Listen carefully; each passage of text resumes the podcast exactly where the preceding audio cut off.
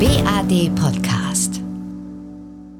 Hallo beim BRD Podcast. Schön, dass Sie wieder eingeschaltet haben. Mein Name ist Christian Gies und wir sprechen heute über das Thema Corona und die Arbeitswelt. Seit dem 2. Februar 2023 ist ja die Corona-Arbeitsschutzverordnung aufgrund günstiger Entwicklungen in Deutschland außer Kraft getreten. Zwei Monate eher als geplant. Die Fragen, die sich jetzt stellen, sind beispielsweise, ob Unternehmen überhaupt keine Corona-Schutzmaßnahmen jetzt mehr umsetzen müssen und was ist mit besonders schutzbedürftigen Personen, wie beispielsweise schwangere und stillende Frauen. Sind die schwangeren Frauen sowie die ungeborenen Kinder jetzt keiner Gefahr mehr ausgesetzt und ist die Pandemie, ist Corona jetzt vorbei? Diese Fragen möchte ich heute meiner Kollegin Dr. Christina Nussbeck stellen. Sie ist beim BRD Arbeitsmedizinerin seit einigen Jahren und Spezialistin für dieses Thema. Schön, dass Sie heute wieder mit dabei sind, Frau Dr. Nussbeck. Danke für die Einladung, Herr Gies. Wie bewerten Sie denn jetzt den Wegfall der Corona-Arbeitsschutzverordnung, den frühzeitigen Wegfall? Man muss sich ja immer die Frage stellen, wir haben den, die Masse der Bevölkerung und es gibt einen Großteil und es gibt, sage ich mal, besonders schutzbedürftige Menschen. Und die Frage ist, wenn wir in der Phase der Endemie sind, ist es noch gerechtfertigt, dass wir einen dermaßenen Schutz für alle Menschen in Deutschland haben, mit den entsprechenden Einschränkungen, die daraus resultieren. Und da muss man sagen, durch die Möglichkeit der Impfungen, durch die Veränderung des Virus ist es aus meiner Sicht und auch der der meisten ärztlichen Kollegen definitiv gerechtfertigt. Wir dürfen aber bei dieser Neubewertung nie die Menschen vergessen, die sich mehr schützen müssen, weil es für sie sich anders auswirken kann. Noch durchaus gibt es noch in Einzelfällen schlimmere Verläufe. Und bei den Schwangeren und letztlich Ungeborenen wissen wir nicht, was langfristige Schäden bei einer durchgemachten Corona-Infektion für die Kinder bedeuten kann. Ja, letztlich muss man ja dadurch, dass diese Verordnungen nicht mehr ihre Gültigkeit haben, einen Großteil des Hygienekonzeptes wieder neu definieren, weil vieles eben nicht mehr notwendig ist. Hygiene ist weiterhin ein Thema, aber gerade die chronisch Kranken und die Schwangeren und Stillenden bedürfen jetzt noch höheren Schutzmaßnahmen, sodass hier individuell gerade für die Schwangeren und Stillenden eine Gefährdungsbeurteilung erstellt werden muss, damit die unverantwortbare Gefahr, die mit Corona im Zusammenhang steht, letztendlich nicht vorhanden ist und der Schutz für Schwangere und das Kind gegeben ist. Aber nochmal zusammenfassend, ne, die ähm, Corona-Arbeitsschutzverordnung hat ja bislang Unternehmen verpflichtet, eine Gefährdungsbeurteilung ähm, in Corona-Zeiten zu erstellen. Ähm, und diese Pflicht ist ja jetzt nicht mehr gegeben. Aber Sie sagen jetzt, die Gefährdungsbeurteilung äh, müssen und äh, müssen Unternehmen auf jeden Fall weiterhin durchführen. Für die Schutzgruppen. Das heißt, eine Schwangerschaft muss ja, musste schon vor Corona, während Corona und immer noch entsprechend gemeldet werden und es muss eine Gefährdungsbeurteilung erstellt werden. Und das ist weiterhin, hat es seine Gültigkeit. Und wenn hier das Konzept rund um die Schwangere am Arbeitsplatz sich verändert, weil die Corona-Arbeitsschutzverordnung nicht mehr seine Gültigkeit hat, muss jetzt die individuelle Gefährdungsbeurteilung, die beispielsweise im Januar erstellt wurde oder Dezember letzten Jahres für die Schwangere, muss nochmal rausgeholt werden und muss noch einmal neu bewertet werden. Und gegebenenfalls müssen andere Schutzmaßnahmen definiert werden. Sie unterstützen ja die Schulen in Nordrhein-Westfalen mit ihrer arbeitsmedizinischen Beratung. Wie unterscheiden sich da aktuell die Bedürfnisse von schwangeren Lehrerinnen im Vergleich zu einer Mitarbeiterin mit einer klassischen Büroarbeit? Ähm, sprich, welche Fragen stellen Ihnen täglich Lehrerinnen, aber auch beispielsweise Erzieherinnen? Die Mitarbeiterin, die in einem Büro tätig ist, sitzt alleine im Büro oder hat ein Zweiraumbüro und hat dementsprechend wenig soziale Kontakte und weiß genau, ob ihr Gegenüber geimpft ist oder nicht. Wenn Sie eine Lehrkraft haben, die unterrichtet beispielsweise 30 Kinder, in der ersten Stunde die Klasse A, in der zweiten Stunde die Klasse B. Hier muss man natürlich sagen, ist ein hoher Wechsel entsprechend an sozialen Kontakten und somit ein erhöhtes Risiko, dass sie sich mit Corona anstecken kann, zumal die Unklarheit immer größer ist, weil die Kinder, die Schülerinnen und Schüler keine Corona-Tests mehr machen müssen. Ja, das heißt, äh, kann man jetzt im Umkehrschluss sagen, dass äh, viele Lehrerinnen, aber auch Erzieherinnen auf Sie zukommen und äh, Sie um Rat bitten, wenn es um das Maskentragen geht? Also Gibt es da beispielsweise äh, Personen, die richtig Angst haben, die Maske zu tragen, weil sie vielleicht äh, denken, das lange Tragen der Maske ähm, äh, bringt äh, gesundheitliche Konsequenzen für sie selbst, aber auch das ungeborene Kind mit sich? Ja, das Maskentragen ist ein Punkt, aber jetzt ganz aktuell, dadurch, dass diese Verordnungen ausgelaufen sind oder beendet worden sind, unterrichten die, die Lehrerinnen vor einer Blackbox. Also niemand weiß, wer hier Corona-positiv ist, wenn zum Beispiel auch keine Symptome da sind. Das heißt natürlich immer noch bei Husten, Schnupfen, Heiserkeit bitte entsprechend zu Hause bleiben. Aber es ist immer eine Bitte. Es ist nicht mehr eine klare Vorgabe. Und es sind auch keine, keine Forderungen, also keine klare Definition, dass Tests gemacht werden müssen es wird kein Mundschutz mehr getragen. Das ist ja auch alles legitim und gerechtfertigt. Gerade die Jugendlichen, die Kinder sollen ja in einer freien Atmosphäre entsprechend beschult werden. Es ist nur so, dass dann im Umkehrschluss die Frage ist, welche Möglichkeit hat die Schwangere? Und hier kommen natürlich die Fragen jetzt forciert auf, weil einfach Ängste bestehen. Und wir müssen einfach unterscheiden, wir haben ja immer noch die Sache, anderthalb Meter Abstand, viel Lüften ist ja ein sehr guter Schutz, der weiterhin gegeben ist. Nur wir müssen unterscheiden, haben wir eine Grundschulklasse oder womöglich einen Kita-Bereich, wo das gar nicht einzuhalten ist, oder haben wir eine Berufsschule. Das ist das eine, wie schon mal die Hygiene überhaupt theoretisch möglich ist. Und die zweite Sache ist, wenn eine Maske getragen wird von Seiten der Schwangere, dass die Schwangere entsprechend geschützt ist, dann müsste es eine FFP2-Maske sein, weil die reine medizinische Maske würde die Schwangere selber nicht schützen, sondern letztlich ihr Gegenüber. Und wir haben im Dezember, am 22. Dezember 22 ist vom Ministerium für Arbeit, Gesundheit und Soziales des Landes Nordrhein-Westfalen eine neue Veröffentlichung bekommen, die sehr hilfreich ist im Umgang von Beschäftigung von schwangeren und stillenden Frauen die letztlich auf der Grundlage der Ausarbeitungen des Ausschusses für Mutterschutz vom September letzten Jahres ihre Expertise veröffentlicht hat. Und wir haben eine komplette Neubewertung der Frage, darf überhaupt eine Schwangere eine FFP2-Maske tragen?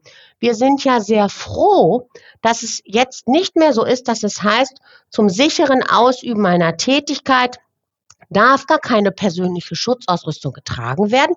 Denn so haben wir es im Oktober letzten Jahres eigentlich noch gesehen, so dass es, dass es hieß, naja, wenn eine Arbeit so gefährlich ist, dass man eine FFP2-Maske tragen muss als Schwangere, dann durfte man die Tätigkeit eigentlich gar nicht ausüben. So, und das hat sich durch diese Stellungnahme vom Max, vom Ministerium, nochmal deutlich verbessert. Das heißt, wenn die Schwangere es kann, im Rahmen ihrer Schwangerschaft, im ersten, zweiten ähm, Schwangerschaftstriminon, dann muss man sagen, dann kann sie unterrichten beispielsweise oder eine andere berufliche Tätigkeit ausüben mit entsprechenden Maskenpausen, was vorher eben gar nicht möglich war. Wenn sie aber sagt, es ist für sie zu belastend, dann muss man sagen, dann muss man sie aus dem aktiven Präsenzunterricht rausnehmen und ihr andere Tätigkeiten geben, wenn es möglich ist, je nachdem von Schulform, Online-Unterricht oder im Hintergrund arbeiten, ähm, Klausuren und Klassenarbeiten korrigieren für die Kollegen. Also man muss sich als Arbeitgeber Gedanken machen. Ich weiß, dass es schwer ist, aber wir müssen es tun, die Schwangeren entsprechend von dieser unverantwortbaren Gefährdung fernzuhalten und eine Umsetzung in eine andere Tätigkeit. Was bedeutet hier in dem Fall unverantwortlich? Äh, unverantwortliche Tätigkeit und äh, was bedeutet die äh, Belastung, die Sie vorhin genannt haben, äh, die die Schwangere auf sich nehmen kann? Hm. Solange wir nicht sicher sagen können, dass Corona nicht 100 Prozent ungefährlich ist für die Schwangere und das Ungeborene, haben wir ja immer noch ein Restrisiko. Und wir sagen schon, es ist nicht ganz klar. Das ist einfach so, weil wir es erst drei Jahre haben. Es gibt ganz viele Schwangere, nicht, dass jetzt alle Angst haben, die sind geimpft, die haben Corona durchgemacht, das Baby ist geboren und alles scheint absolut gesund und prima verlaufen zu sein. Es wird wahrscheinlich auch so weiterlaufen die nächsten Jahre. Das Kind wird sich prima entwickeln, niemand wird mehr von Corona sprechen. Aber es ist unklar. Wir haben einfach nicht die Jahre von, von, also die Datenlage, die uns klar sagen lässt, Corona ist keine Gefahr für das Baby. Und solange wir hier ein Restrisiko haben, ist es unsere Aufgabe, hier zu sagen, wir müssen die Mutter und das Kind schützen. Wenngleich man aber auch sagen muss, auf der Grundlage des Mutterschutzgesetzes kann eine Schwangere auch so argumentieren, zu sagen, ich möchte nicht, dass mir ein Nachteil entsteht aufgrund meiner Schwangerschaft und ich möchte gerne meine berufliche Tätigkeit ausüben. Ich bin bereit, beispielsweise die Maske zu tragen, weil ich, ich, ich kann es von meiner Körperlichkeit.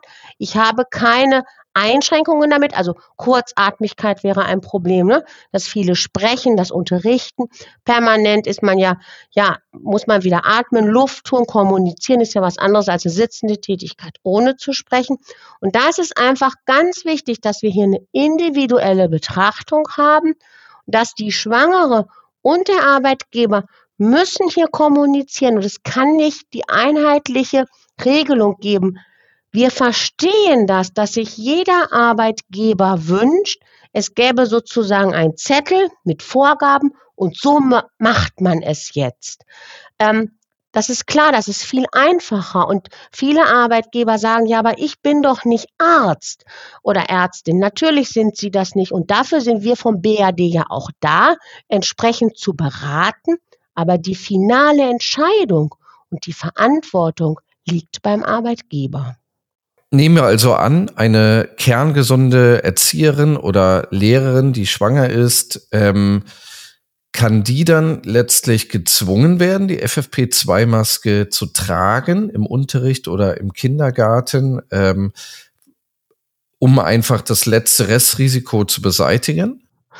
Mit Zwang kommt man an dieser Stelle definitiv nicht weiter.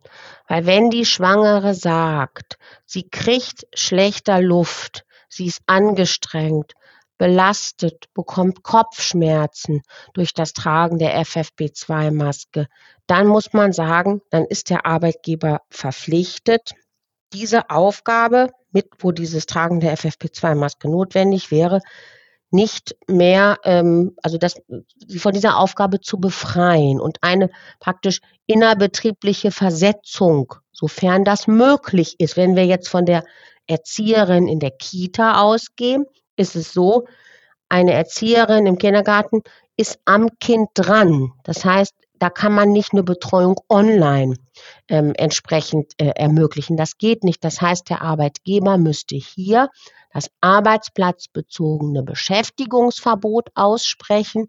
Das würde bedeuten, die Schwangere ist finanziell abgesichert. Es war nicht möglich, sie innerbetrieblich zu versetzen und sie wird dann entsprechend über den Umlagetopf ihr Gehalt bekommen, obwohl sie die Tätigkeit so nicht mehr ausübt. Wäre sie jetzt Kita-Leitung und man könnte entsprechend sagen, sie muss nicht mehr in den Gruppendienst, sie kann ihre Leitungsfunktion vollumfänglich ausüben, wäre das nicht notwendig. Also es ist wirklich individuell zu betrachten, die Gegebenheiten zu beleuchten. Was ist zumutbar, was ist nicht zumutbar, was geht, was kann die Schwangere, was kann sie nicht. Hm. Das heißt, äh, ich habe es so verstanden, der Arbeitgeber ähm, spricht ein Beschäftigungsverbot aus, aber Sie als Arbeitsmedizinerin beraten hierbei auch den Arbeitgeber, ne? indem man individuell die äh, Erzieherin oder Lehrerin ähm, sich anschaut, ne, mit ihr spricht. Wir vom BAD beraten natürlich zum einen bei den Erzieherinnen zu Corona, zum anderen beraten wir aber auch zu Masern, Mumps, Röteln, Windpockenerkrankungen. Das heißt, hier müssen wir zu einer Einschätzung kommen. Wichtig ist, wenn es um das arbeitsplatzbezogene Beschäftigungsverbot geht, muss es der Arbeitgeber aussprechen, gerne mit unserer Beratung. Das arbeitsplatzbezogene Beschäftigungsverbot steht einem anderen Beschäftigungsverbot gegenüber, und zwar dem ärztlichen oder medizinischen Beschäftigungsverbot. Das ist etwas, da ist nicht der Arbeitsplatz die Gefahr für Schwangere und Ungeborenes, sondern das Problem ist die eigene körperliche Gesundheit. Also ist sozusagen etwas organisch problematisch, bei der Schwangerschaft, also vorzeitige Wehen, Gebärmuttersenkung, Blutungen, was auch immer. Da muss dann entschieden werden, ist das eine Phase für eine kurze Krankschreibung oder für ein längerfristiges medizinisches Beschäftigungsverbot, was die Gynäkologen entsprechend aussprechen würden. Das ist unabhängig des Arbeitgebers. Wichtig ist nur eines. Die Schwangeren und auch die Arbeitgeber dürfen diese Beschäftigungsverbote nicht vermengen. Das wünsche ich mir von ganzem Herzen, dass die Zuständigkeiten hier klar sind. Und wenn der Arbeitsplatz das Problem ist, dann ist es sehr ungünstig, wenn die Schwangere zum Gynäkologen geht und dort sagt, mein Arbeitgeber hat Schwierigkeiten, das alles umzusetzen. Bitte stellen Sie mir doch ein medizinisches Beschäftigungsverbot aus. Das passt dann nicht zueinander, weil ja nicht der Körper das Problem ist, sondern der Arbeitsplatz. Da muss der Arbeitgeber hier leider in die Pflicht genommen werden. Ja, das heißt zusammenfassend, solange wir keine aussagekräftige Datenlage haben, ob Corona Schäden für die schwangere Frau sowie für das ungeborene Kind äh, verursachen kann, wird es immer ähm, so weitergehen, ne? dass äh, Sie als Arbeitsmedizinerin letztlich individuell äh, eine Aussage treffen müssen nach dem Gespräch mit der Schwangeren und dem Arbeitgeber. Ne? Letztlich das Ministerium für Arbeit wird entsprechend mit Sicherheit nochmal eine neue Veröffentlichung bringen, eine Aktualisierung. Das Ministerium wird wieder Quellen haben, wie den Ausschuss für Mutterschutz und auch gynäkologische Statements, die fließen dort ja mit ein. Und wir müssen es immer wieder neu bewerten. Es ist natürlich unsere Aufgabe. Und wir dürfen auch eines nicht vergessen, jede Schwangerschaft ist unterschiedlich. Die Ängste der Frauen sind unterschiedlich. Wie ist es überhaupt zur Schwangerschaft gekommen? War das ein einfacher Weg? War das schwierig? Gab es in der Schwangerschaft schon Probleme? Also ich möchte wirklich aufrufen, diese individuelle Betrachtung. Alles ist möglich. Man kann in alle Seiten argumentieren, zu arbeiten, nicht diese Tätigkeit auszuüben. Aber man muss gemeinsam kommunizieren. In diesem Sinne bedanke ich mich ganz herzlich, dass Sie heute da waren. Vielen Dank, Frau Dr. Nussbeck. Bis demnächst. Ja, liebe Zuhörerinnen und Zuhörer, vielen Dank für Ihr Interesse. Weitere Informationen zum Thema Corona, Auswirkungen auf die Arbeitswelt und aufs Mutterschutzgesetz finden Sie auf unserer Internetseite. Ähm, Feedback können Sie uns jederzeit auch über unsere Online-Kanäle geben und wir freuen uns natürlich, wenn Sie auch beim nächsten Mal wieder mit dabei sind. Vielen Dank und bis bald. Machen Sie es gut. Tschüss.